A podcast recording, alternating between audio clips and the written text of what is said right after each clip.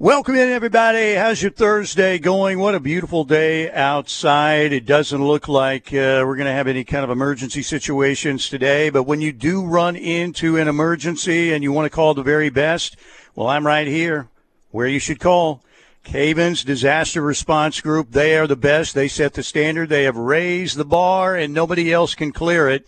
Cavins, you can call them in the Oklahoma City metro area at four oh five, five seven three, three oh four eight. In Tulsa, that number, nine one eight, two eight two, seven six one two. We have said, you know, put these numbers in your phone. Save them, because you want to call quickly if you run into a disaster, an emergency, and they are the place to call. Just put Cavins in your phone in Oklahoma City, four oh five, five seven three, three oh four eight. In Tulsa, again, up in Green Country, nine one eight, two eight two, seven six one two.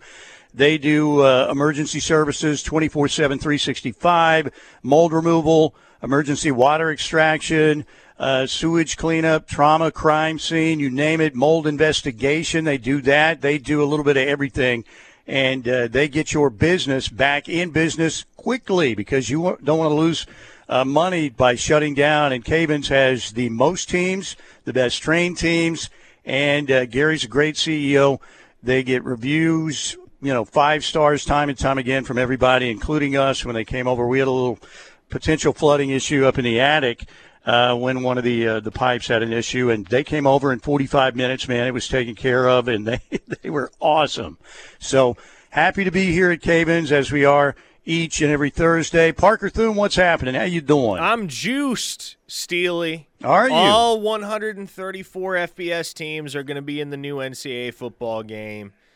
Everything coming out this morning about the game's design and orchestration just has me stoked about its release later this summer.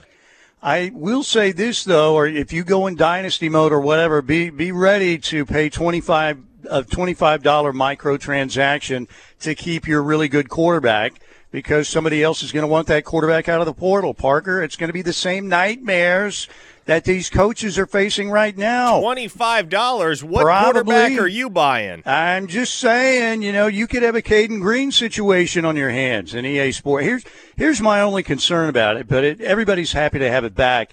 But the E A Sports games of late have not been very good. But we'll see. They've taken a lot of time on this. I hope everybody gets the uh, the same thing they got out of uh, two thousand fourteen, which was really good. But we'll wait and see. I know everybody's pumped about it. Hey, I want to play a soundbite and ask you guys a question right off the bat. Normally, I don't play a soundbite that goes a minute forty-five, but I edited this down in the production room this morning from about two and a half minutes. Uh, some of you have seen this. Probably a lot of you have seen this, but I want to play the actual sound.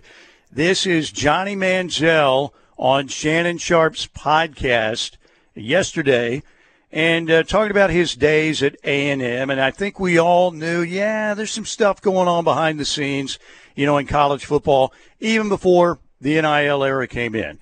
But here is what Johnny Manziel had to say to Shannon Sharpe, and then I want to ask you a question that relates to Oklahoma football. Let's roll it. I'm leaving to go to the draft, and I'll paint a picture for you. It's two thousand, the spring of two thousand fourteen, December two thousand thirteen, right in there about December, January. I'm getting ready to make this decision on if I'm going to the N F L draft or I'm going to stay. And I found this out five years later from my dad. But my dad went and had a meeting with Kevin Sumlin, and pretty much went to him man to man and was like, we'll take three million bucks and we'll stay for the next two years. And my dad says this is true as, as today as he did when he told me. He laughed. He did the same thing that he did when Cliff Kingsbury asked him to be the highest paid offensive coordinator the year before. And Cliff would have stayed with me another year and we would have ran it back and right. gone for another one. Right. But he comes to someone, he asks him for X amount, someone, pff, he had this ego about him that what we built, we, was all him. You said your dad went to Kevin Sumlin yep. and says for three million dollars. We're staying for two more. Now, you do realize this is prior to N I L. I agree. This supposed, this, so this is a, a backroom deal. It went on for thirty, forty years before. It was the same way that was happening when you was getting recruited back in the day. And you guys, and you know, y'all, Texas A and M got money for it. I mean, Texas A and M, nobody got no money like Texas A and M. Y'all got the big dogs. I ring, baby. Y'all got the big dogs. And so three million dollars, if he had gone to any of the boosters and said, you know what? Johnny Dad said he'll stay for an additional two years if we just break him off three meals. Just keep it in cash, throw it somewhere. We'll get it later. We don't need it right now. Right. But for my security, if something happens for two years down the road, right. And my dad did this without me knowing. And I ain't mad at him about it for right. nothing. It's right. the way the business worked back then. Right. There was a bag man. There was a bag man at L S U. There was a bag man at Bama. There was a bag man at every school. There you go. Johnny Manziel talking to Shannon Sharpe on his podcast. And, um, you know, I don't think that's a huge surprise. First of all, Johnny Manziel is one of the biggest D-bags in college football history, in athletics, period. What I want to know, because the Sooners, you know, had to experience that uh, horrific loss in the Cotton Bowl to A and M and Johnny Manziel. I don't think there's ever been a bigger, more annoying D-bag that O U has lost to than Johnny Manziel. But what I want to know, who are some of the other players who fit into that same category as a Sooner fan? That, man, we lost to that guy. You know, I'm looking for a player. If you want to throw a coach in there, that's fine. But, Parker, I don't think there's any one that was more annoying to lose to than Johnny Football. No, I don't think so either. And, you know, it's funny. I – I will say this, obviously losing to Johnny Manziel sucks in general, regardless of who you are, but I'm pretty sure I've mentioned this before, Steely. I have zero memory of that Cotton Bowl whatsoever. I don't know if I just blocked it out, but I, I cannot remember a single thing that happened in that forty-one thirteen Cotton Bowl loss. That's good for you, man. That's really good because you don't want to relive that nightmare. That second half in particular was a disaster. I just I, I recall nothing. I I have to remind myself that that game and what was it, the Insight Bowl against Iowa, I have to remind myself that those games happened.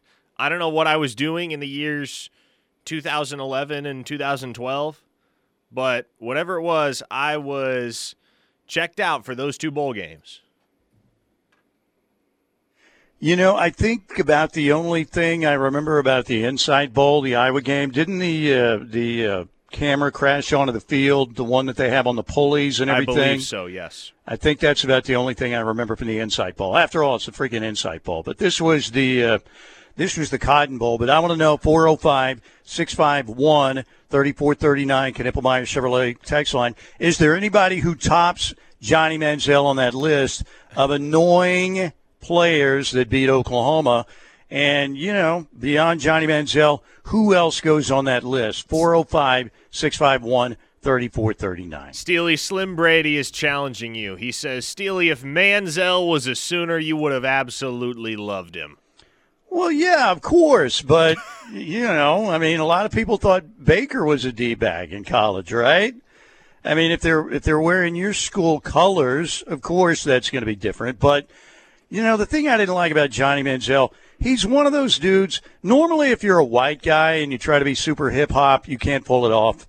ninety-nine percent of us, you can't do that. You know, if you're Eminem or Mac Miller, somebody like that, maybe you can. Kid Rock, maybe, and he's got a little more, you know, hip-hop redneck thing going on. But, um, and he just walked around with the dollar bills, you know, the hundreds and all of that stuff. And you... you kind of anticipate this guy's living too large. He's a D-bag. There's going to be a crash and fall.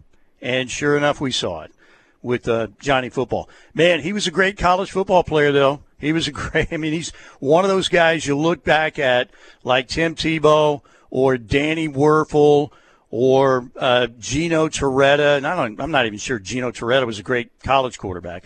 But – that they were great in college, but in the N F L, it was too much for them. So, anyway, let's try and get some answers to that question. four oh five, six five one, three four three nine, Knippelmeyer Chevrolet text line. So, there is no clear consensus on the text line, Steely, but there are two names that have been mentioned far more than the rest so far. Okay, yeah. Would you like to take a gander? Now, again, we're talking about they had to lose yes. to these guys. Uh, let's see. On my list, I'm going to say uh, either Ian Johnson or Jared Zabransky from Boise State. Neither of those two. So the common denominator here is they're both left-handed quarterbacks. Matt Leinart. Yep. Okay. Yeah, he was on my list. The other lefty. The other left-handed quarterback. You were just talking about him a second ago. Oh, Tebow. Yeah, yeah, yeah. How could I not put Tebow on my list? Man, how could I not have Tebow on that list? He was uh, he was talking trash, he and Nick Harris, that whole game. And uh, Florida, of course, beat Oklahoma in that game. The Sooners had their opportunities but couldn't cash in. That was a rough night. Of course, every time Oklahoma plays in a national championship game, they usually play that opponent in their home state. I don't know how it works out that way, but it does. All right, four oh five, six five one, three four three nine here at Cavins Disaster Response Group. Keep those texts rolling in. We got a lot of stuff to talk about today. Thunder back in action. Oklahoma City and the L A Clippers tonight. Hey, after tonight, Oklahoma City doesn't play another current top four seed in the Western Conference the rest of the regular season. They they have the tiebreaker against Minnesota. They have the tiebreaker against Denver. If they win tonight, they're one and one against the Clippers. They win tonight, they have the tiebreaker against the L A Clippers. You could win the Western Conference with those numbers. We'll see uh, how much Gordon Hayward plays tonight. I think he will play. Said yesterday he's ready to play. Will we see any of Bismack Biyombo tonight? Yeah, very limited role if we do. But uh, we'll talk to Brandon Rabar uh, coming up at one thirty-five on the Riverwind Casino hotline out here at Cavins and talking a little Thunder basketball. All right, break time. Coming right back. Let's uh, let's get those texts rolling in. four oh five, six five one, three four three nine, Ken Knippelmeyer Chevrolet text line. All right, we are back here at Cavins Group. We will have uh, Gary on a little bit later on in the program. Riverwind Casino, we have a day out there tomorrow. We like to go to the very best in the business, whatever business they're in. We're here at Cavins. Disaster response team. Cavins sets the standard. Best casino experience in the metro area. Riverwind Casino, nearly three thousand electronic games. Best selection there. They've got all of your favorite table games for you to enjoy as well. Big-time poker room, off-track betting in there, great promotions. We have drawings coming up uh, tomorrow night and Saturday night over at Riverwind. It is the final drawing in the eighty K Leap Into Love. A promotional uh, drawing will be happening Saturday night. Get out there, win your share. Somebody's got to win, right? Somebody's got to win. Why not you? Get out there and hopefully hear your name called in the eighty K Leap Into Love promotional drawing. Also, the sixty K Cupid's Mad Dash. The final hot seat drawings there will be on Saturday nights, and they're giving away again a bunch of cash and bonus play, sixty K in cash and bonus play for that promotion as well. We have a concert coming up with Scotty McCreery at the Showplace Theater later in March. Jay Leno, Jim Gaffigan in April, Ryan Bingham, uh, Bingham and the uh, Texas Gentleman, Kip Moore on a Saturday. Uh, also in April, Chelsea Handler on a Friday night in May, Brantley Gilbert with a show Friday night. In May, we've got a lot of things happening. The new Beats and Bites uh, spring summer concert series schedule is out, and you can get your tickets for these great shows online at riverwind dot com or at the Showplace Theater box office inside the casino. We uh, we've got an analog man, me, dealing with the digital equipment, and I uh, I hate the digital equipment almost as much as I hate Johnny Manziel. I mean, hate's a strong word. Strongly dislike it. But hopefully we can power through. Our old tie line, old red, died on us earlier this week. Rest in peace. We're down to one tie line. I may have to buy that tie line myself from the station so I can just have it at all times. Yeah, I'm that way. I'm that way. All right. Uh, for, by the way, Parker, I think that, you know what I've done? I've made an error. I think that the text line has woken me up because I said there's nobody that it was more painful for a Sooner fan to lose to than Johnny Manziel. Well, I was r- r- wrong. I think Tim Tebow, Tebow is that guy because the stakes were higher. So let's see what the text line says. four oh five, six five one, three four three nine, to Knippelmeyer Chevrolet text line. Maybe maybe it's just me stealing. Like I, and I was young, you know, so maybe I didn't have as much perspective then as some of you. But I didn't mind losing to Tim Tebow. Like when Oklahoma lost that national championship game in January of two thousand nine, my thought process was, well, at least it was Tim Tebow and not somebody more insufferable than him. I always liked and respected Tim Tebow. I didn't mind losing that game. Well, obviously, I did. I, I did mind losing that. I would rather have not lost that game, Steely. But the fact that Tim Tebow was hoisting the trophy at the end of the night, that didn't bug me. It bugged me a little bit more that Urban Meyer was hoisting the trophy at the end of the night. Of course, we didn't know at that point what a scumbag he really was. It took another decade for us to find out. But, yeah, Ur- Urban bugged me more than Tebow did. I think maybe for a lot of people with Tim Tebow, um, you know, obviously he wears his Christianity on his sleeve, goes out and speaks about it in public all the time, and that doesn't bother me.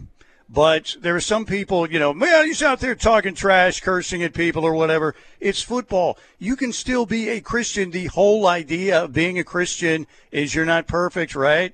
But I think some people, you know, thought that he was way too holier than thou. And, um, you know, I, I think that's why I rubbed some people the wrong way. Just my opinion. I may be wrong, but I think that was a big part of it.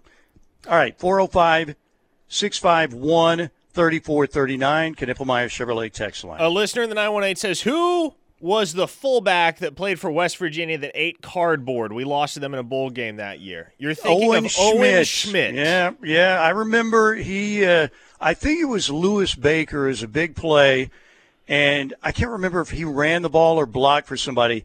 But Lewis Baker, who was kind of a slender speed, you know, speed linebacker, just got absolutely destroyed by Owen Schmidt. And Owen Schmidt stood over him and just yelled right in his face. I remember the crowd mic picking it up. That dude was an animal. Wasn't he on the cover of one of the E A Sports college football games? Owen Schmidt? I don't think I don't think so. I think he might have been. Owen Go ahead and Schmidt, Google it really? up. Let me know. Go ahead and Google it up. Somebody. Okay. Maybe I'm wrong. Now, maybe it was I've... a Photoshop deal back in the day. Obviously, Zabransky was on the cover of N C double A. Yes, football. He was. Yep. I don't think Owen Schmidt was, but I will look into it. I will certainly look into it. Okay, what else do we have? four oh five, six five one, three four three nine. Knippelmeyer Chevrolet text line. A four oh five listener says, Tebow is a good man, so not as bad as Johnny Manziel, the D-bag. But a nine one eight listener says, Parker, it's time for you to leave the state. Losing to Timmy sucked. When will you be packing your bags? Is that going to be happening today? Probably not. Probably not. All right, uh, four oh five six five one, three four three nine. By the way, also want to thank Lasher Home Comfort Systems, of course, our uh, first hour sponsor here on Steelman and Thune.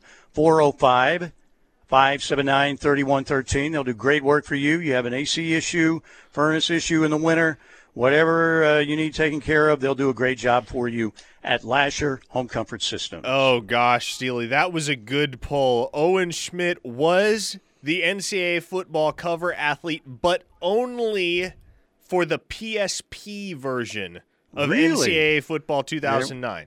There, the there cover athlete everywhere else was Deshaun Jackson, but on the P S P, it was indeed Owen Schmidt.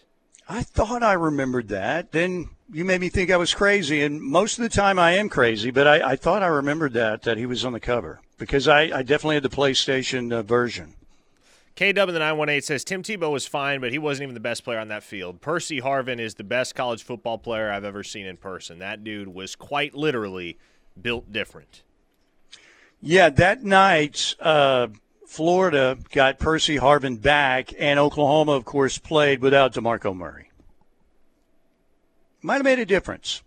Had DeMarco Murray played and Percy Harvin not played, Oklahoma would have won the game. But that's not the way it worked out. And I'm fairly certain that these days, if Major Wright had landed that hit on Manny Johnson, the way that games are officiated in twenty twenty-four. Oh, yeah, he would have been out of there. Yeah, they probably would have shanked him right there on the field. Yeah, yeah, he laid him out, and he you you saw the uh, in the documentary that I was going to send a message right off the bat, no matter you know who I had to hit, and he just went right at Manny Johnson, and he definitely would have been out. A four oh five listener says the U S C Orange Bowl loss to Leinart, Bush, and Coach Pete was much worse. Well, and Matt Leinart was one of the names that I put on there, and because that night, any Sooner fan who was there that night, that was an absolute nightmare.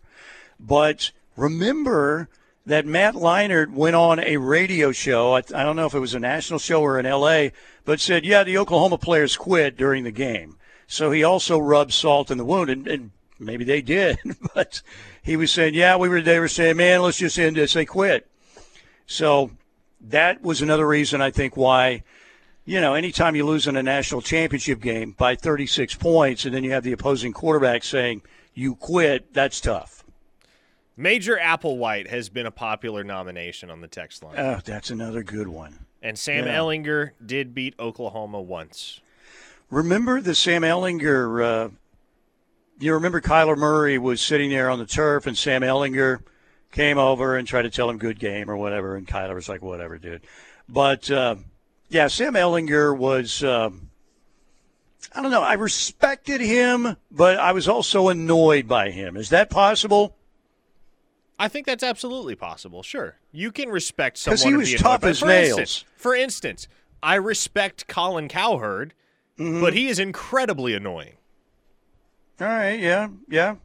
I kind of feel the same way. I think he's really – Uh, really good. He's he's got great verbal skills, and he comes up with you know in, interesting takes on stuff. But we also know that some of those are just complete, you know, to get uh, to get traction and get views and clicks and all of that. And I, you know, maybe that's what we've all been doing in radio forever. But it just seems more, um, you know, self selfish and um, narcissistic now than it ever has. Sean on the text line says, losing three straight to former Aggie Jimmy Johnson was the worst. Sorry, Pistol Steely. You know, we we didn't say coach, but those Miami teams, yeah. Those, you know, Vinny and, and company, they came into Norman. I think they won twenty-seven to fourteen, if I'm not mistaken. That was, but Oklahoma won the Natty that year. Troy Aikman got hurt. Jerome Brown broke his leg. Jamel comes in. The rest is history. Uh, Miami loses in the bowl game. The Sooners win the national championship. Uh, then you had, um, you know, the next year, too, and then another uh, Steve Walsh team. So, yeah, Miami had the Sooners number. There's no doubt. Those are some. Think about what that Miami team did. They have five natties overall. Those five national championships came in an eighteen-year span. That's amazing. Pretty amazing. All right, we'll break right here. Coming up, we're going to have Gary uh, joining us here in a little bit, uh, four oh five, six five one, three four three nine. We'll keep uh, the text line open. Thank you, Knippelmeyer Chevrolet. And uh, one thirty-five, we'll talk to Brandon Rabar, the Thunder and the Clippers tonight. What a game. What a game headed down the stretch as we resume the N B A season tonight. And uh, we'll also hear some audio from Gordon Hayward from yesterday as well. Keep it right here on the home of Sooner fans. Okay, we are back here at Cavins Group on a Thursday. Love being out here. They are the best at what they do. Cavins Group, fourteen years in business, disaster response group. They are the uh, best trained. They have the most teams. They are always getting and learning about the latest technology here at Gav- Cavins Group. You know, uh, Gary is always pushing for more in terms of knowledge, more teams, more ways to help people out if they run into a disaster. Any kind of disaster that you might have, water, fire, mold, storm damage, crime scene, they can get it taken care of for you quicker and more professionally and professionally than anybody else. In the Oklahoma City metro area, four oh five, five seven three, three oh four eight. In Tulsa, nine one eight, two eight two, seven six one two. Check them out online at cavins group dot com. And uh, also like, uh, like Cavins Group on Facebook, Instagram, and Twitter. All right, the uh, O U softball team will next be in action. That's why Plank wasn't on uh, today. Uh, on Friday, they're playing out in L A in the Mary Nutter Classic. They're nine and oh, number one in the country. They've won sixty-two games in a row. They have outscored their opposition sixty-seven to seven so far. Nine games, sixty-seven. That's over seven runs a game and less than a run a game. That was some impressive math there, Steely. Well, they, you, you start putting letters in the math, and I'm lost. But Patty Gasso, you know, there's a high standard at O U. And uh, Patty says that the Sooners, yeah, they're nine and oh, but they are not totally pleased after last week in Louisiana. We all agreed it was not our best weekend, and we pitching staff was has been just excellent from the start. So that's good news, good news. Defense has been very, very good as well. It's our offense, and I think there's a little bit of press. But there's also, uh, this weekend I felt a little bit of staleness, almost taking for granted who we're playing, and it's our opportunity to get better. So we talked a lot about that, and um, yesterday practice looked a little bit different and a little more push. I think there are times we're starting to get away from uh, what our mindset really is, which is blue-collar and hardworking, and I missed some of that this weekend. So um, it was kind of a team decision that they want more, more, more push. So I can easily do that. I love that there at the end. So, uh, yeah, Patty, Uh, you know, looking to become the uh, the first coach to make it four in a row would be amazing.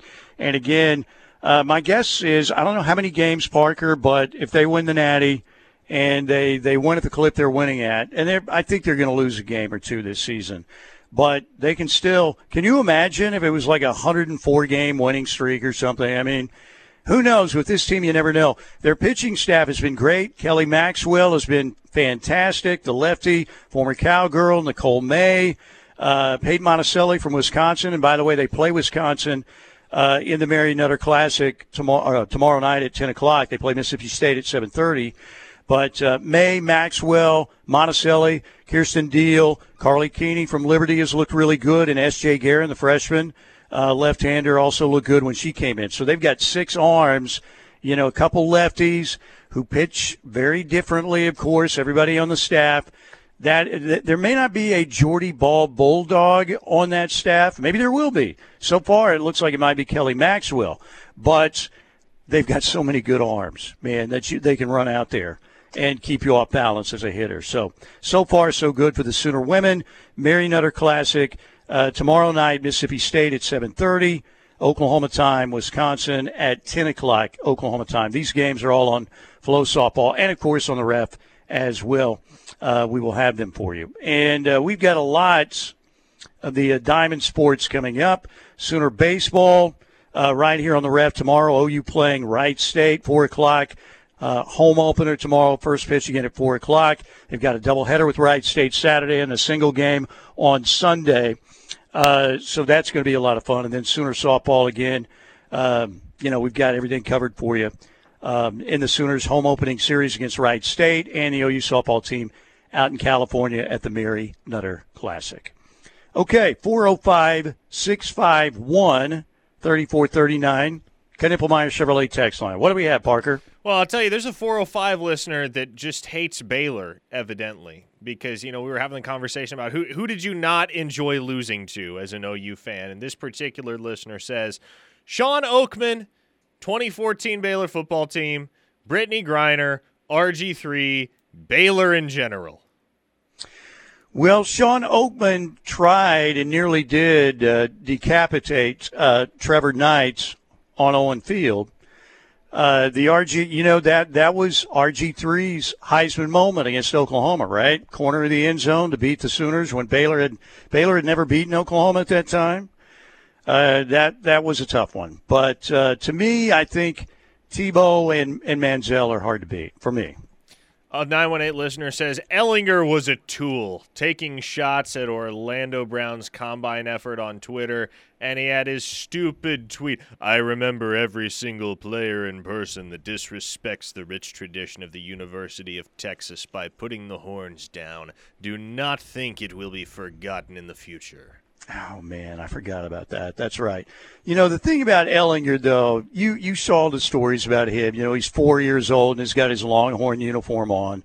Um, and the kid was tough. You know, I'll give him that. He was definitely tough, man. He Who who's going to be running the football down at the goal line for Texas most of the time in that situation? It was going to be Sam Ehlinger. And, uh, you know, he also got a lot of shade on social media for Longhorn Nation, we're back, you know, with Holly Rowe. But, um, yeah, I can see that. Now, if O U had lost to Chris Sims, that would have been very difficult. But Chris Sims never even threw a touchdown pass against O U. He Well, he did to Teddy Lehman, of course, but, you know, that's it. Slim Brady spe- says, speaking of Baylor, crazy but true fact, we're undefeated the past two years when not starting Jordy Bahl in softball. Mm-hmm. I guess well, I guess that's true. Jordy Bahl is the only one that has lost a game for Oklahoma over yeah. the past two seasons. But remember last year in the uh, in the College World Series, man, she she was a bulldog. She was great. And look, Oklahoma's the overwhelming favorite to win it again. Uh, this is a another great team. I know Patty's a little bit uh, frustrated with the bats right now. Thinks they should be scoring more runs, but you know, that that's the Sooner softball standard right now. Like I said, they're averaging over seven runs a game. And the opposition, albeit, you know, not just world beaters on the schedule so far. Washington was, you know, um, and uh, Duke was. But, um, you know, less than a run a game, too. So the pitching's been great. Defense, we all thought they would miss Grace Lyons. Uh, but so far, the defense has been really good. But, you know, they they definitely feel like they uh, they could score some more. But but every team in the country would take those numbers. Big right Rick in Owasso says the worst part of the loss to U S C was having to listen to Ashley Simpson screech her halftime song. I remember there. I could hear it because – at halftime, I was uh, out there at the concession stand uh, hotboxing the Fawns, and a lot of you know that story. But uh, I could hear the boos, you know, inside the stadium still as I was out there getting my uh, halftime snacks. Um, and I think, did she get booed like the minute they introduced her? And then uh, most of the song was drowned out, drowned out by boos that I, I remember. So anyway. All right, four oh five, six five one, three four three nine. Duke has rolled into the conference room. Duke, I understand you had surgery. I hope you're good. The paw looks good. You got a smile on your face, and it's good to have you back. All right, Duke, the uh, the station mascot, is out here. You know what I love about Cavins? This is the most professional outfit in the business, but it's a very family-friendly, pet-friendly environment in here. They have five dogs in here and a cat. And they're all super cool. And for somebody who loves pets, this is an oasis right here. All right, stay with us. We'll head back to the text line. And um, we got a lot of stuff to talk about today. Brandon Rabar again coming up at one thirty-five, talking Thunder Clippers tonight at the Paycom Center, seven o'clock. We shall return. Back here at Cavins Group, our uh, home away from home on uh, Thursdays, and happy to be out here. Gary, Amanda, the whole crew's out here. Duke, the Wonder Dog, coming off surgery, is right here next to me in the conference room. And if I stop petting him, his big paw will tap me on the shoulder. Dude, what are you doing? Keep petting. So, Duke, we got you taken care of. All right, uh, four oh five, six five one, three four three nine, Knippelmeyer Chevrolet text line. Back there in one second. We'll speak with Gary coming up at the top of the hour and uh, see what Gary's been up to. He's always got something new happening here at Cavins. Uh, learning a new part of the trade or, uh, you know, getting some brand new equipment. He is always on the move, Gary Cavins. All right, so the Thunder tonight and the L A Clippers. This is a big game right out of the chute uh, for the home stretch for the Oklahoma City Thunder. twenty-four regular season games left. As I said, right now, after tonight, Oklahoma City doesn't play another current top four seed in the West the rest of the regular season. Got the Minnesota tiebreaker. Got the Nuggets tiebreaker. You're currently even at one game apiece with the L A Clippers on the season series. You could get the Clippers tiebreaker as well. So, you know, that that happens. You know, you've got to think the Thunder's got a chance to win the West. Now, this is a young team. It's going to be interesting to see how they play down the stretch. I looked at the uh, remaining schedule at Oklahoma City at fifty-four and twenty-eight. I don't know where that will land them, but that's what I projected for the Thunder. Now, the other question tonight, Gordon Hayward. What's he going to bring to this basketball team? How much will he play? Said yesterday, meeting the media, he's good to go. Hasn't played since the day after Christmas, but he could be that missing piece, particularly, you know, in late game situations where Josh Giddey isn't being guarded by anybody. Gordon Hayward can change the dynamic of that uh, strategy by an opposing team quite a bit. There's no doubt about it. Here's what Gordon Hayward said yesterday. Uh, Well, that he's excited to get going with O K C. They were rolling way before I got here, so I'm not trying to disrupt that. I'm trying to add to it and just help us in any way that I can. Um, certainly the style of play, you know, ball moves, the players move. Um, you know, you're reading before the catch and making the right plays, and that fits right up my alley of what I want to do. So um, just focused on trying to do that, trying to help the team. It's been good. Everyone's been really welcoming. Um, from the top to the bottom of the organization. So um, ready to get going here. There you go. And uh, I think he will play tonight. The question is, how many minutes will he play tonight? And uh, Bismack Biyombo, if you heard Mark Daignault yesterday, basically said he's a situational player for us, and we told him that when he was coming in. He is a guy that is not a stretch the floor big. He is not a guy that's going to get out and do a lot on the perimeter. He's a guy that's going to try and guard some of those opposing big men, uh, help the Thunder in, you know, situations where they're really getting killed on the boards. But I don't expect him to play a whole lot except in specific situations. So, anyway, seven o'clock tonight, Paycom Palace, Oklahoma City, and the L A Clippers. All right, Parker, so the, uh, the Sooner men, Saturday in Stillwater, three o'clock, E S P N two. And guess who won again last night? Oklahoma State on no, the road no. at Cincinnati, won eighty seventy-six. No, Cowboys no. won three of five. It's going to be tough.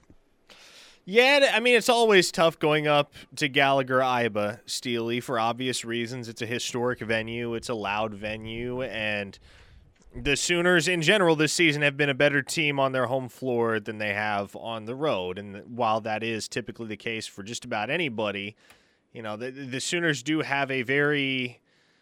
Well, they haven't been unable to break through at Gallagher-Iba in recent years. But more often than not, that trip has presented its challenges regardless of how good these two teams look on paper or in comparison to one another. So, no, you got to you got to go up expecting a challenge on Saturday from the Cowboys because Big twelve basketball is a gauntlet. There are no there are no bye weeks.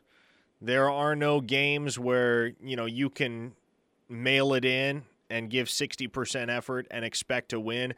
If there is a team in this conference uh, that you feel like, or I, I guess that you're tempted to feel that way about, it's probably Oklahoma State. But then again, like you mentioned, just when you think they're down and out, Mike Boynton's squad goes and rips off three of five, and all of a sudden they don't look like the gimme that they once were. Yeah, yeah. And, you know, the Sooners struggled sixty-six sixty-two in the first game against the Cowboys, and everybody at one point in that game had the thought, oh, my God, they're going to lose to O S U. Yet they were able to make plays down the stretch to win that game Saturday, three o'clock. We are doubling up on Bedlam this weekend. The uh, Sooner women will host the Cowgirls, and that will be a uh, one o'clock tip. That game's on Fox, by the way. And uh, the Sooner women won in Stillwater. Uh, it'll be three weeks this Saturday. eighty-one to seventy-four was the final in that game. So we'll see what happens. Uh, again, in Norman, one o'clock for the ladies, three o'clock in Stillwater, and a game um, on E S P N two in Bedlam for the Sooners and uh, the Cowboys for the men. Okay, I, can I just tell you I hate the headphones on this stupid digital equipment. They're just so bad. It's like listening to uh, music and you get a really good tune and the headphones stink. Tune it's... in at the top of the hour when Steely will walk outside and yell at the clouds. Could happen. It very. We need to get a sponsor of that. Who could be the yelling at clouds sponsor? Smart Water. Okay. Yeah. We, you know, we need a sponsor for everything. So maybe that's maybe that's where we look. Travis okay, for, from California on the text line says, Steely touting the Pokes again, face palm. I am not touting the Pokes. I just stated facts. That's it. I gave you the score of the first game, and you know you were thinking the same thing in the first game. Oh, my God, they're about to lose to Oklahoma State. I also told you that O S U has won three of its last five. Those are facts. Don't you make me into Pistol Pete again. Don't do it. Oh, man. Uh, a listener in the five eighty says Depends could be the sponsor. I think they already sponsor Steely. Yes, on the stream. We can't ask them for more money. We can go back to Metamucil for some more money or something. Maybe. Oh, they're no longer a partner of yours? What about Little no, Debbie? Little Debbie. The olds love Little Debbies, don't they? I was more of a Hostess guy myself, but we had some Little Debbies back in the, in the day. You could switch to Zyn, and they could sponsor us. Yeah, I kind of thought about that.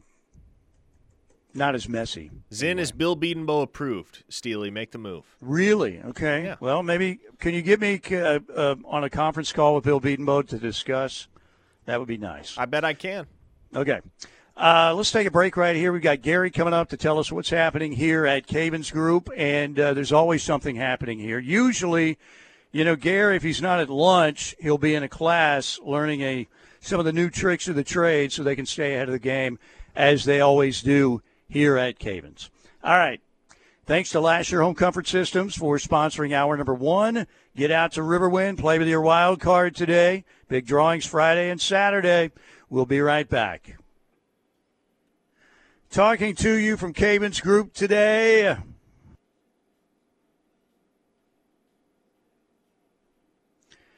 Great to be with you. We have the man, Mister Gary Cavins, joining us right now. Duke the Wonder Dog is here, still trying to get me to keep patting me, is what he's trying to tell me. But uh, fresh off surgery, Duke looks good. Gary, how we doing? We're doing good. We're doing good. You know, Duke's doing good from his surgery yesterday. He's definitely feeling needed, though, needy, but uh, he's doing good. All right, and, uh, you know, you said, you know, we need to talk about sewage, and we all love talking about sewage, right? I mean, that's one of the, hey, yeah, come on over, let's talk some sewage. But it's very important, and uh, by the way, Sooner basketball second half against Kansas. Sewage, yeah, pretty much. But um, why do you want to tell everybody why it's important? Because there are issues happening right now, and some that probably some people don't think about. Well, you know, we talk a lot about mold. We talk a lot about water. We talk about crime scene cleanup. But one thing we don't talk about is sewage. And sewage is just as bad as a crime scene cleanup in most cases because you've got hepatitis in it, uh, H I V, you've got several diseases in it, um, and people just don't think about that. You know, if a, if you have a sewer backup into your business, um, that basically the line's clogged and it's backed up into your business and flooded your business with sewage, Uh, you know, there's a certain way that that has to be handled because of health and safety reasons uh, for your clients, for your employees, uh, for family. Um, is because, you know, you don't want to them to, you know, touch something or get something and then it gets into their eye or mouth or something like that. And then you've got some health problems because of it. Uh, so it has to be cleaned properly. It has to be um, treated. And it has to be squared away so that, you know, you don't have to worry about any health concerns after a, a sewage loss because, you know, uh, you, you, especially when you get into a public environment, you don't know who's used that bathroom, what they have, and how it's affecting, uh, you know, the people in that environment once it backs up into that environment. So, you know, we talk about crime scene, water, mold, but also sewage. We do sewage cleanup, and we do that twenty-four seven, three sixty-five, Oklahoma, Texas, Arkansas, Missouri, and um, Kansas. Did I say Kansas? Kansas. You did. Yes, you did. Yeah, it's, you know, and hygiene and stuff. It's like I am so, you know, when I, if I go into a restroom somewhere at a restaurant and some dude, you know, walks by and kind of just pulls a paper towel out and like, it's like, dude, you've, you've got to, like, wash your hands. We live in a society here. What are you doing, you filthy pig? But you're right. You never know. You never know about that situation. I, I think this time of the year, it's beautiful out today. The sun's out and shining.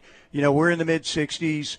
Uh, we're, old man winter's going to come back at some point and hit us again. But, you know, kind of this time of the year when we start moving closer to spring, people don't think about, well, my pipe's not going to burst, you know, But there there are other emergency situations that you have to deal with. There are, uh, one hundred percent. You know, we start getting into spring, we start getting into a lot of heavy rain and directional rain and storms, and water finds its way in. And, you know, one thing me and Josh were talking about earlier today is, you know, water intrusion issues.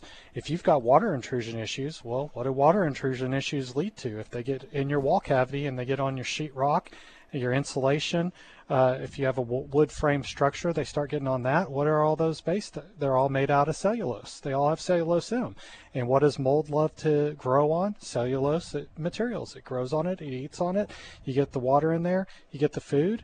You get the humidity just about right. And then you start having mold growing inside your walls, and then it works its way outside the walls. So, you know, if you have a water intrusion issue, you need to get on top of it. Call the Cavins team. We've got water intrusion investigators that can come out and look at water intrusion issues.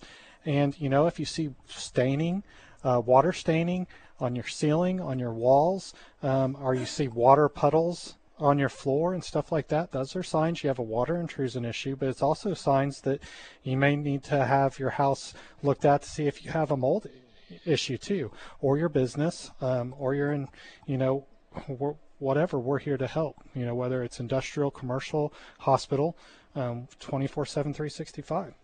All right, one more before we let you go. You're always wor- working on something new, whether it's getting a new certificate or going to another class or getting the latest equipment or, you know, more vehicles. You're you're always upgrading uh, the business. So what have you been up to the last couple of weeks? Anything new?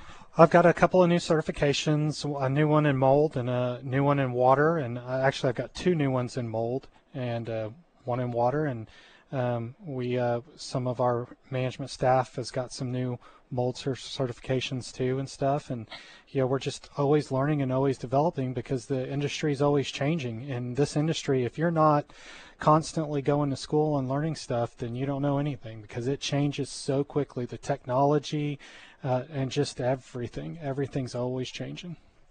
So you got certified in mold, and I got certified in old. Thank you very much, ladies and gentlemen. I'm sorry, that was horrible.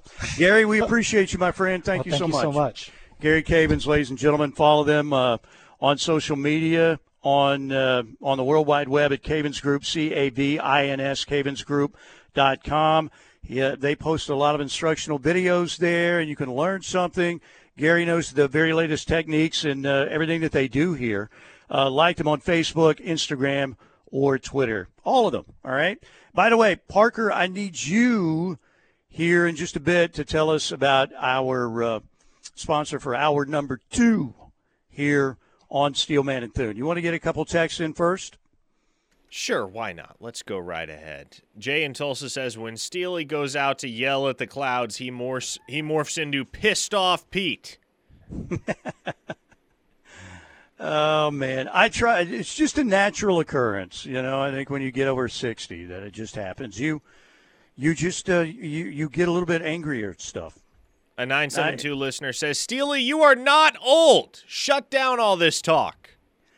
Here's what. Here's how I describe that, because my mom tells me that, DeMichael, you're not, but I feel old based on all the stuff that we've been through, losing parents and Shay's heart disease and Shay's M S and, you know, COVID and everything else, all the lack of civility on social media. I am aging in dog years. I might be sixty, but I feel seventy-five. All right? I mean, it's not just a, a trope.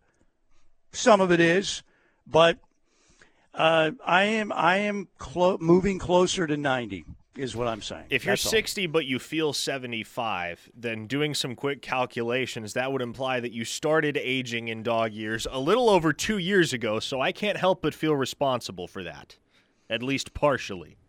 No, you, you've helped the cause. You oh, really? The cause. Yeah, you oh, have okay. helped the cause. I'll take yeah, that. You have. You're good. I'll take that. Uh, S. Rob Booman says, Geritol for Steely. Hey, they used to sponsor uh, Lawrence Welk back in the day. Anybody old enough to have, like, their parents and grandparents, we're going to watch Lawrence Welk tonight. Oh, no. Because there was one T V until you maybe got one when you get a little older for your room, a portable T V or something. But and you weren't changing that channel. You were in for the entire hour with Lawrence Welk. Doug and Norman simply says, Steely, Welcome to my world. I hear you, Doug. I hear you. Well, I, I not... mean, there's a little bit of it that's a bit, but yes, I, I definitely feel older than sixty, Doug, which is sad. I will say Steely isn't quite living in your world because I don't know that Steely has the capacity to make a Mostaccioli quite like you. No, that, that which is really, really good, by the way. Uh, by the way, before we go any further, I want to remind you this hour of the Steelman at the Noon Show is brought to you by Black Thunder Roofing, locally operated in Norman and Edmond. black thunder roofing dot com, four oh five, four seven three, eight oh two eight. They also service Shawnee, Yukon, and Mustang, and they can do it all. A one-stop shop for customers looking for one contractor. Again, four oh five, four seven three, eight oh two eight. Eric in the O C says, key to not feeling old, exercise, especially weightlifting. When? When do you exercise? I mean, I'd have to get up at like three a.m., See, I like to, I'm not like one of these guys who just comes in and turns a microphone on and starts talking. If you want to do it that way, that's fine. I got to prep. I got to put sound in. I've got to come up, you know, look at uh, ideas and angles and stuff like that. So it's just, I mean, eventually I've got to get back to that because really about ten years ago, I was in great shape. And then life hit and, you know, start playing the violin for me here. Everything changed, man, you know, but. But I do need to get back to more of that. That's that's for sure at some point. Uh, Sean says, Mike, even worse was when the president came on and it was every channel. Oh, yeah. Yeah. I remember you actually here is uh, in, who said that I wasn't old? I can't remember who was that. Um, here's here's proof that I am. I am old enough to remember the days when you had to get off the couch and actually go change the channel on the T V itself. We thought when we got cable T V and that little sliding thing that you got that had like, man, we've got forty channels now. There'll be something on all the time, forever. And within like two months, man, there's nothing on. It's kind of like now when you have nine million channels. Nothing really on. What do you want to watch? I don't know. There's nothing on. But when we got that little sliding cable channel changer, we thought that was unbelievable. So, but that shows you how you actually had to get up and change the channel. Where were you the day that Kennedy was assassinated, Steely? Well, let's see. I would have been uh, still in uh, in my mom's stomach. Because I was, I didn't arrive until August of sixty-three. And what that was what, May of sixty-three? Uh, I should know the date on that. Was that December? November? Uh, go ahead and Google it up. Oh, Somebody's it was gonna... November. It was November. Yeah. So you were around. Yeah. You were around. Wait a minute. Okay, yeah, you're right. I was around, but I have no recollection of that. Although I did watch J F K and many documentaries. O U Lou from Hennepin says, I had to go outside and turn the antenna. Oh, wow, yeah. Yeah, that's correct. I remember on the antenna days before cable, I went out, uh, golly, it probably would have been, I would have been in like fourth grade maybe. A friend of mine lived in the same neighborhood, Larry Fisher. We went over to his house, and late at night we were changing the channels. And through the gray noise, I could see, that's U C L A basketball. So we stopped on it momentarily. I, I think it was the old John Wooden games. It was probably K T L A or something, and they had a strong enough signal that you could, it would fade in and out. And I was like, I'm getting to watch U C L A basketball. This is the greatest thing ever. And I got to watch like five minutes of it, and uh, then it was gone. But – That's that's how it was back in the day. Well, an antenna is what I grew up with too, of course, and it wasn't quite it wasn't quite as antiquated as the antenna that you no doubt grew up with. It was an R C A antenna. But even so, like we had we had a T V on the main floor of the house and we had a T V in the basement, and if you were watching anything in the basement, you had to tweak and tweak and tweak those antenna until you got it just right, because there would be plenty of interference if it wasn't just so. Because the only way you could watch anything in the basement is if you spent ten, fifteen minutes fiddling with the antenna to get it just right. Yeah. I mean, look, technology has done some really good things, but it has also created a nation of narcissistic fools, which is probably eighty-five percent of the population now. I'm estimating, no, I'm going to go up to eighty-eight percent. eighty-eight percent of the population right now, narcissistic fools who need attention twenty-four seven, all the time, all the time. Okay, let's take a break. Uh, out here at Cavins Group, we've got Brandon Derbar coming up at one thirty-five. Uh, I want to talk a little more about uh, Sooner football. All right, we'll do that when we get back. Um, we'll talk about the uh, the junior. What is the uh, the next junior day? And we're also going to talk about uh, some other names out there for O U. We got a lot of stuff happening. Keep it right here on the Home of Sooner Fans. Back with you here at Cavins Group. Tomorrow we'll be out at the one and only Riverwind Casino. A huge weekend, as always. The eighty K Leap into Love uh, promotional drawing will be happening on Friday night. Get out there and claim your share of eighty K in cash and bonus play. And then uh, hot seat drawings continue on Saturday with the sixty K Cupid's Mad Dash promotion. Uh, those will start Saturday night, six p.m., run to eleven thirty p.m. They'll be drawing out three winners every thirty minutes, just like the other drawings on Friday. And, again, then you will have a, a chance to be one of the grand prize winners just before midnight as they give away sixty K in cash and bonus play.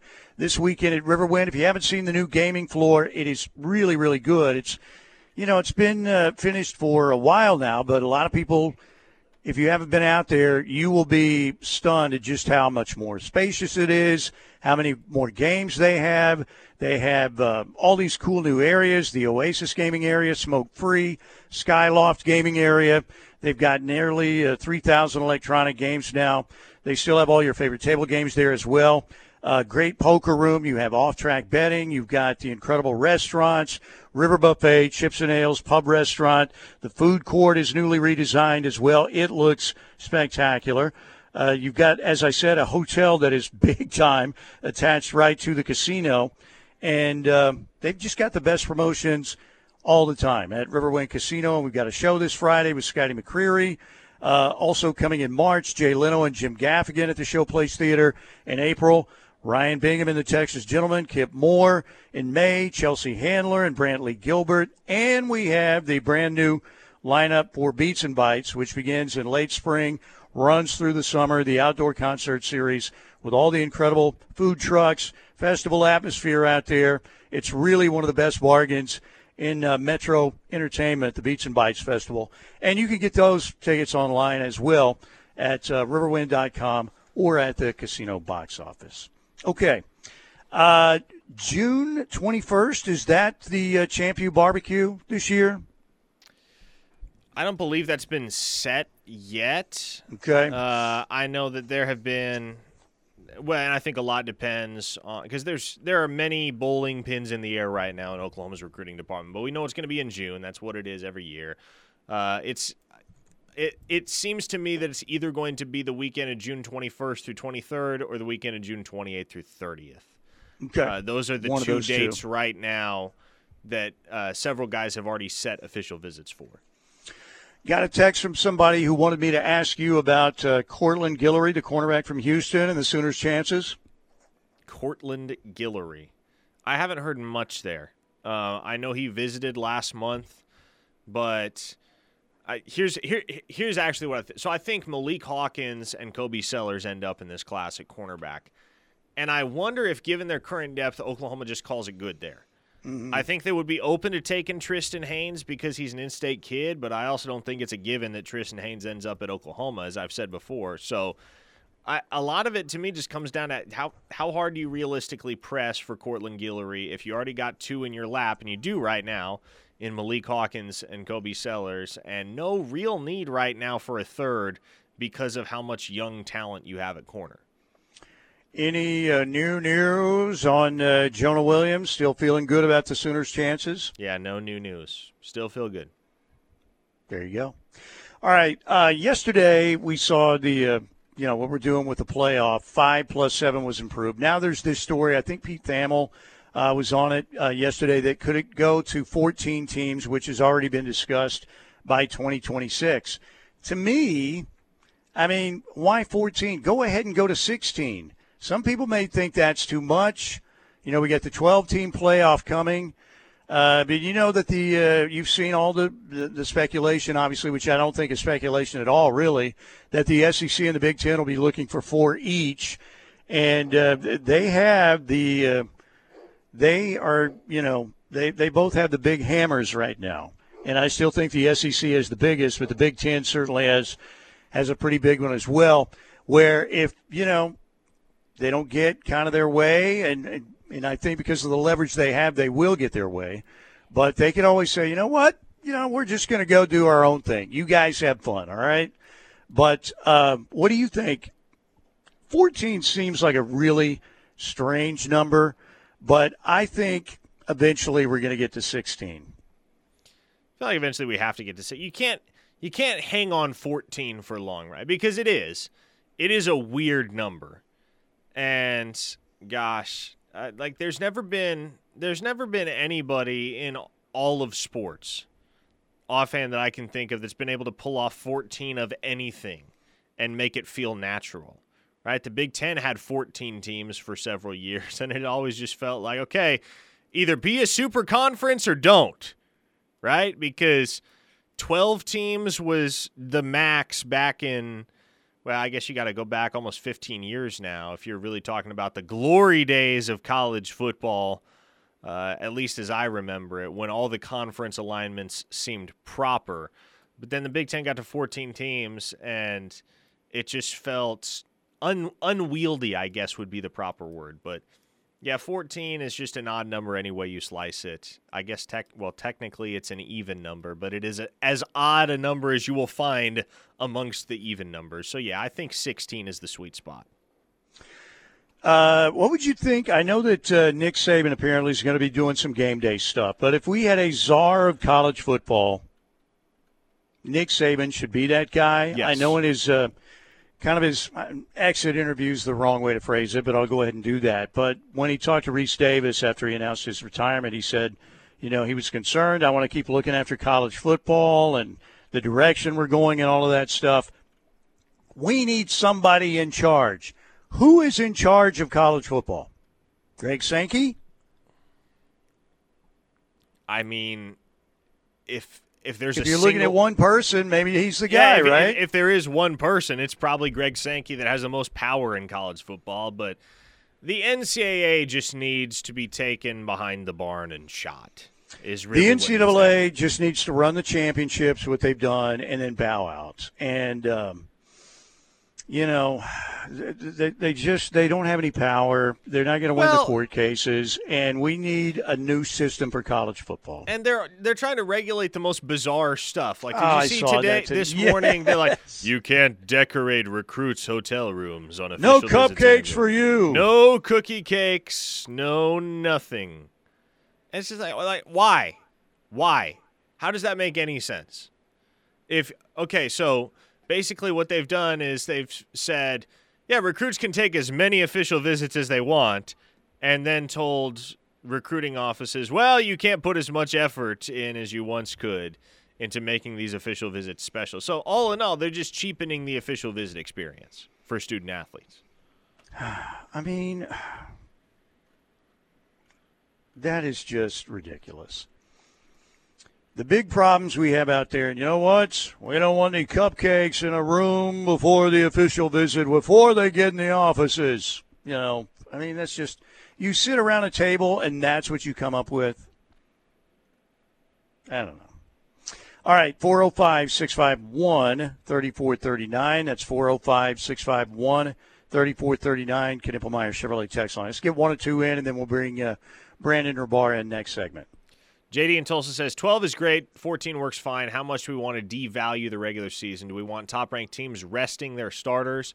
There are not more than twelve national title contenders on a yearly basis, and I think there is a ton of truth in that. I think. Yeah. My thought, though, is if you go to fourteen, you might as well go sixteen. Well, yes. I don't see any reason to go fourteen, though, because I think yeah, J D is spot either. on. Right around that ten to twelve threshold is where you start to make the distinction between teams that, in a perfect world, could win the national championship under the right circumstances, and the teams that just aren't there. Yeah, and I'm with you. Th- there is no sense to me in expanding the playoff field beyond twelve teams. I Again, I have long said, if you just want to eliminate any controversy whatsoever and you just want to make it as much of a meritocracy as possible, get rid of the conference championship games and play a sixty-four team tournament just like they do in college basketball. Obviously, that will never happen in football. But what I don't want is to see the playoff field continually expand a little bit and then a little bit and then a little more to where we have sixteen teams, and then we have twenty teams, and then we have twenty-four teams, and then we have twenty-eight. And it's, okay, stop. Stop. By the way, the uh, two words that don't seem to go together and fit very well anymore, student-athlete, because it seems like we're moving away from that uh, in some instances because, you know, we need to look out for the safety of these kids. How many games to win a national? Oh, we're going to get up to eighteen games. Okay, yeah. How much money does it bring in? Okay, yeah, we can go for that. All right, let's break right here. Coming up on the Riverwind Casino Hotline, our friend Brandon Rabar, Thunder Insider, Daily Thunder dot com. Big game for the Thunder. They open the uh, really not the second half of the season, but the stretch run tonight against the Clippers at the Paycom Center. We'll preview it coming up next. Incredible uh, for how young, um, you know, most of the guys are. And, uh, you know, just the I think the, the poise that they showed for such young players is unique. You know, obviously have some some guys like uh, Shea and J-Dub who are able to take over a game by themselves, and that definitely helps. But um, everybody everybody seems to do their job. I think that was another thing, is that everyone does their job. They they, they play to their strengths. And, um, you know, they, they, it's a team first thing. So I think that's uh, what, what was impressive to me. By Parker Thune right there. Very nice. Gordon Hayward yesterday meeting the media, talking about his impressions of Oklahoma City from afar, and now he's a part of the Thunder squad that will host the L A Clippers tonight, seven o'clock at the Paycom Center. Uh, Brandon Rabar, our friend Brandon, Daily Thunder dot com, joining us on the Riverwind Casino Hotline. And, and Brandon, when you look at uh, this game tonight with Oklahoma City, Uh, if I'm correct, looking over the schedule, they don't play another current. Now, it could change, but they don't play another current top four seed in the West the rest of the regular season after this one. And that's right. You know, if you look at the tiebreakers with Minnesota and Denver, pretty good shape, right? And you look at this Clippers series, which is one one, this becomes a pretty, pretty big game tonight, right? Yeah, it really does. Like you said, they don't play the Wolves or the Nuggets anymore. They had the season series on the Wolves, three one. Uh, the Wolves is two two. So the Clippers Thunder game tonight, season series is on the line, tiebreaker-wise. And what's good is those other three teams, you know, the top four kind of separated from the pack. The other three teams play each other quite a few times the rest of the way. So they'll be giving each other losses, and the Thunder will be clear of those three teams. So big game tonight. Season go. Now, Brandon, let me let me ask you a question that I hear quite a bit nationally. You know, it gets regurgitated, and I don't know whether we've addressed this specific conversation, but I think it's a fair one to ask given where the Thunder are, and they kind of fall in the same category as the Timberwolves in this regard. And that question is, okay, how how do I trust this team as they get ready for the postseason? Yeah, they look really good on paper and to the naked eye, sure, but – Are, is the fact that they haven't been there, done that, cause for concern that maybe this postseason run for O K C doesn't last as long as maybe Thunder fans are hoping it might? Yeah, it's a fair question because historically young N B A teams just don't win in the playoffs. They got to take the lumps. They've got to go in, get the bruises, usually come back the next year, the next couple years stronger uh, because it's a different ballgame in the playoffs. So historically young teams don't win. The, what I would say to that, though, is typically young teams aren't as good as this Thunder team. Uh, they've kind of bucked history with this team so far being this young and playing this well, being a number two seed right now. And if you look back, probably the most successful team this young uh, that did well in the playoffs just happened to be the Thunder team from, you know, over a decade ago with Kevin Durant, Russell Westbrook, and James Harden. So it's a fair question, but, you know, most young teams don't have a, a legit M V P candidate and two other guys who, uh, you know, are, are nearing all-star status already in Chet Holmgren and uh, Jalen Williams. So very fascinated to see how they do in the playoffs this year. What, uh, where would you set the over and under on uh, Gordon Hayward minutes tonight? Tonight, you know, he hasn't played since December twenty-sixth, so I, I think that he's going to be a real rotation player moving forward and, and get anywhere between twenty to twenty-five minutes a night. I'll say the over-under tonight, though, his first game, I'll say seventeen point five minutes for tonight.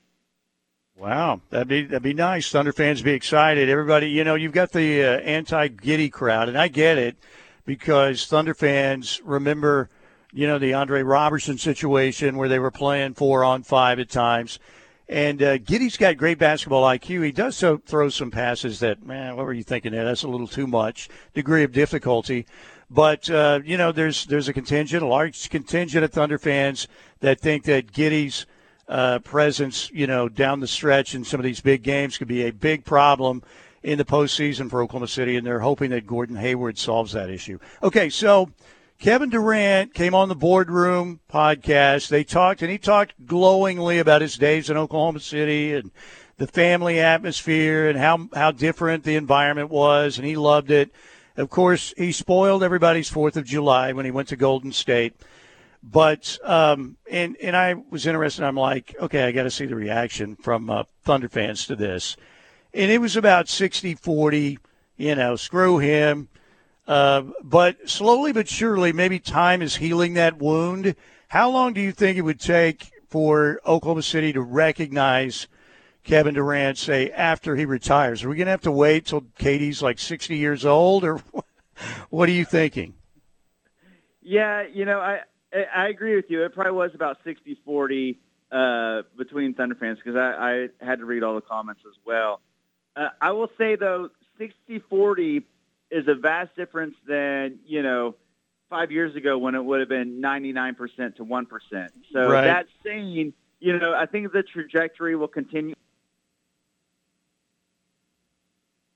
which he's been doing fairly consistently for the past year. So there's been a different, you know, vibe from K D when he talks about his Thunder days and, and the organization now. It's all positive vibes. So if that continues, you know, it's kind of like an, you know, extending an olive branch in a way.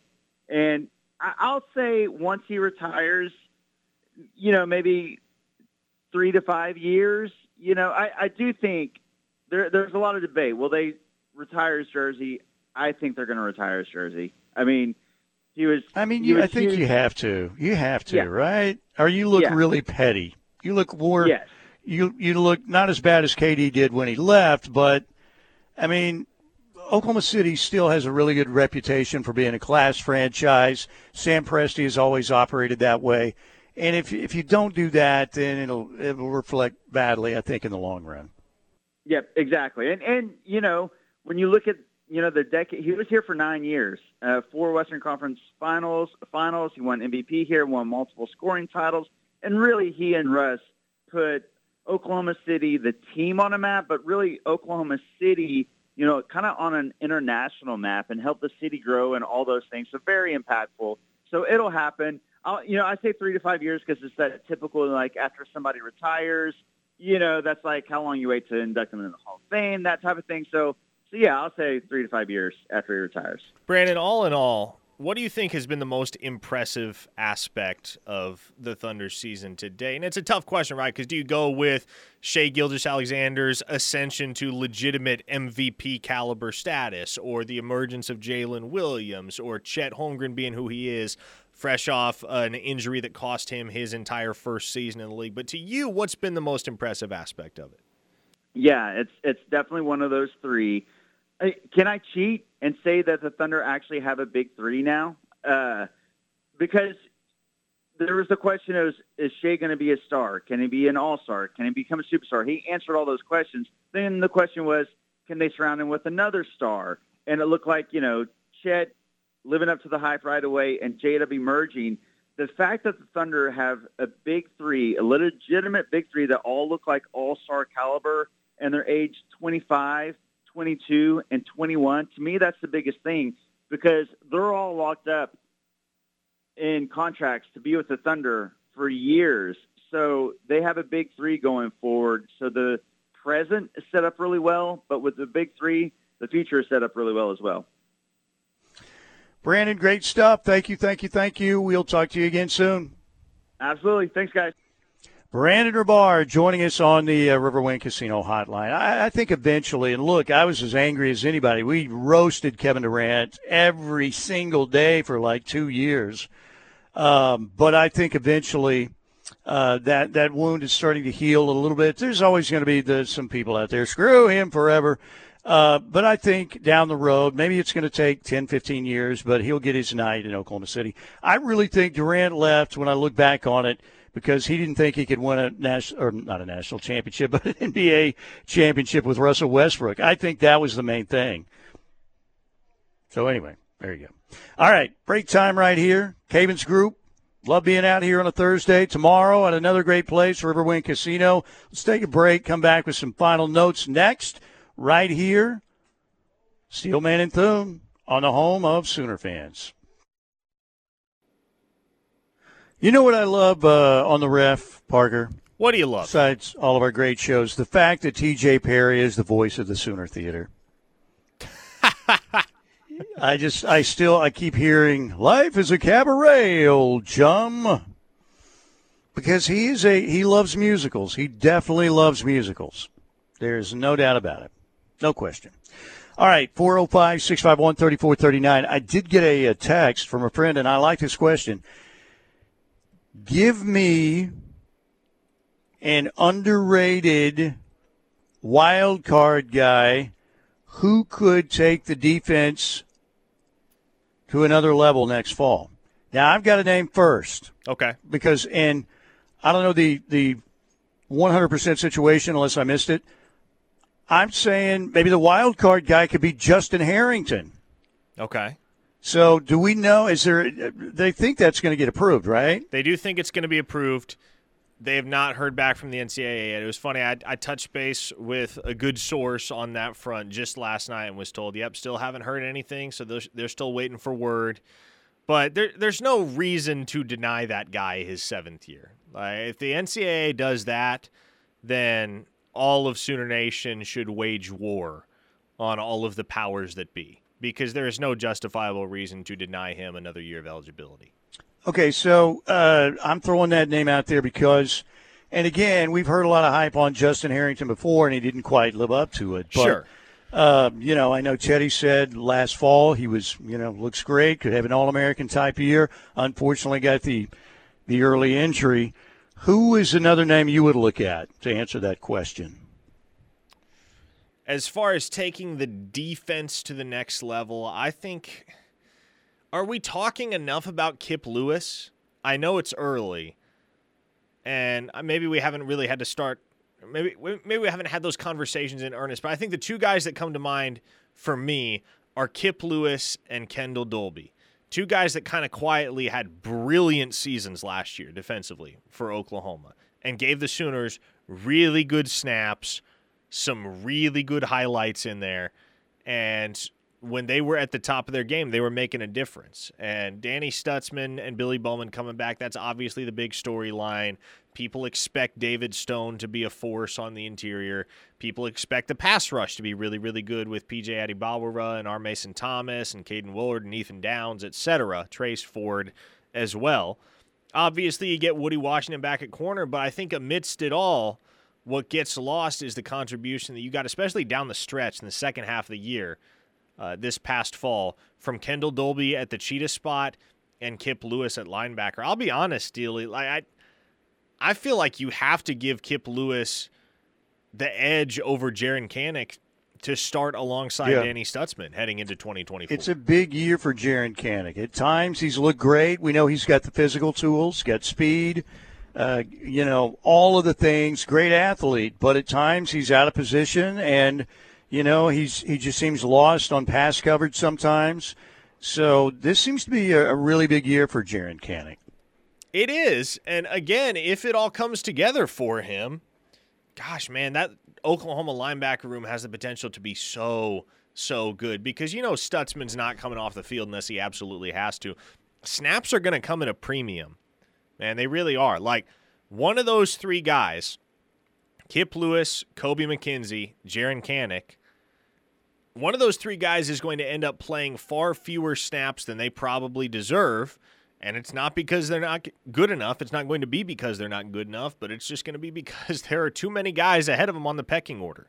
Yeah, and they, and they still they love Sammy Omasigo, and they love like Lewis Carter well, as that's well. What I'm saying. Right? Like what? Where? Yeah. What about Omasigo and Carter and all this? Like I, honestly, Stutzman coming back is amazing. There is no Sooner fan whose opinion is worth anything that would argue Stutzman coming back is anything less than the best thing that happened to Oklahoma all offseason. But one of the side effects, if you will, is that it's probably going to be another year before you see Sammy Omasigo and or Lewis Carter making a real tangible impact for this program, barring and then, injuries. The, yeah, and then what you have to do is cross your fingers, man, and think, hope these guys stay, right? And yeah. they don't portal.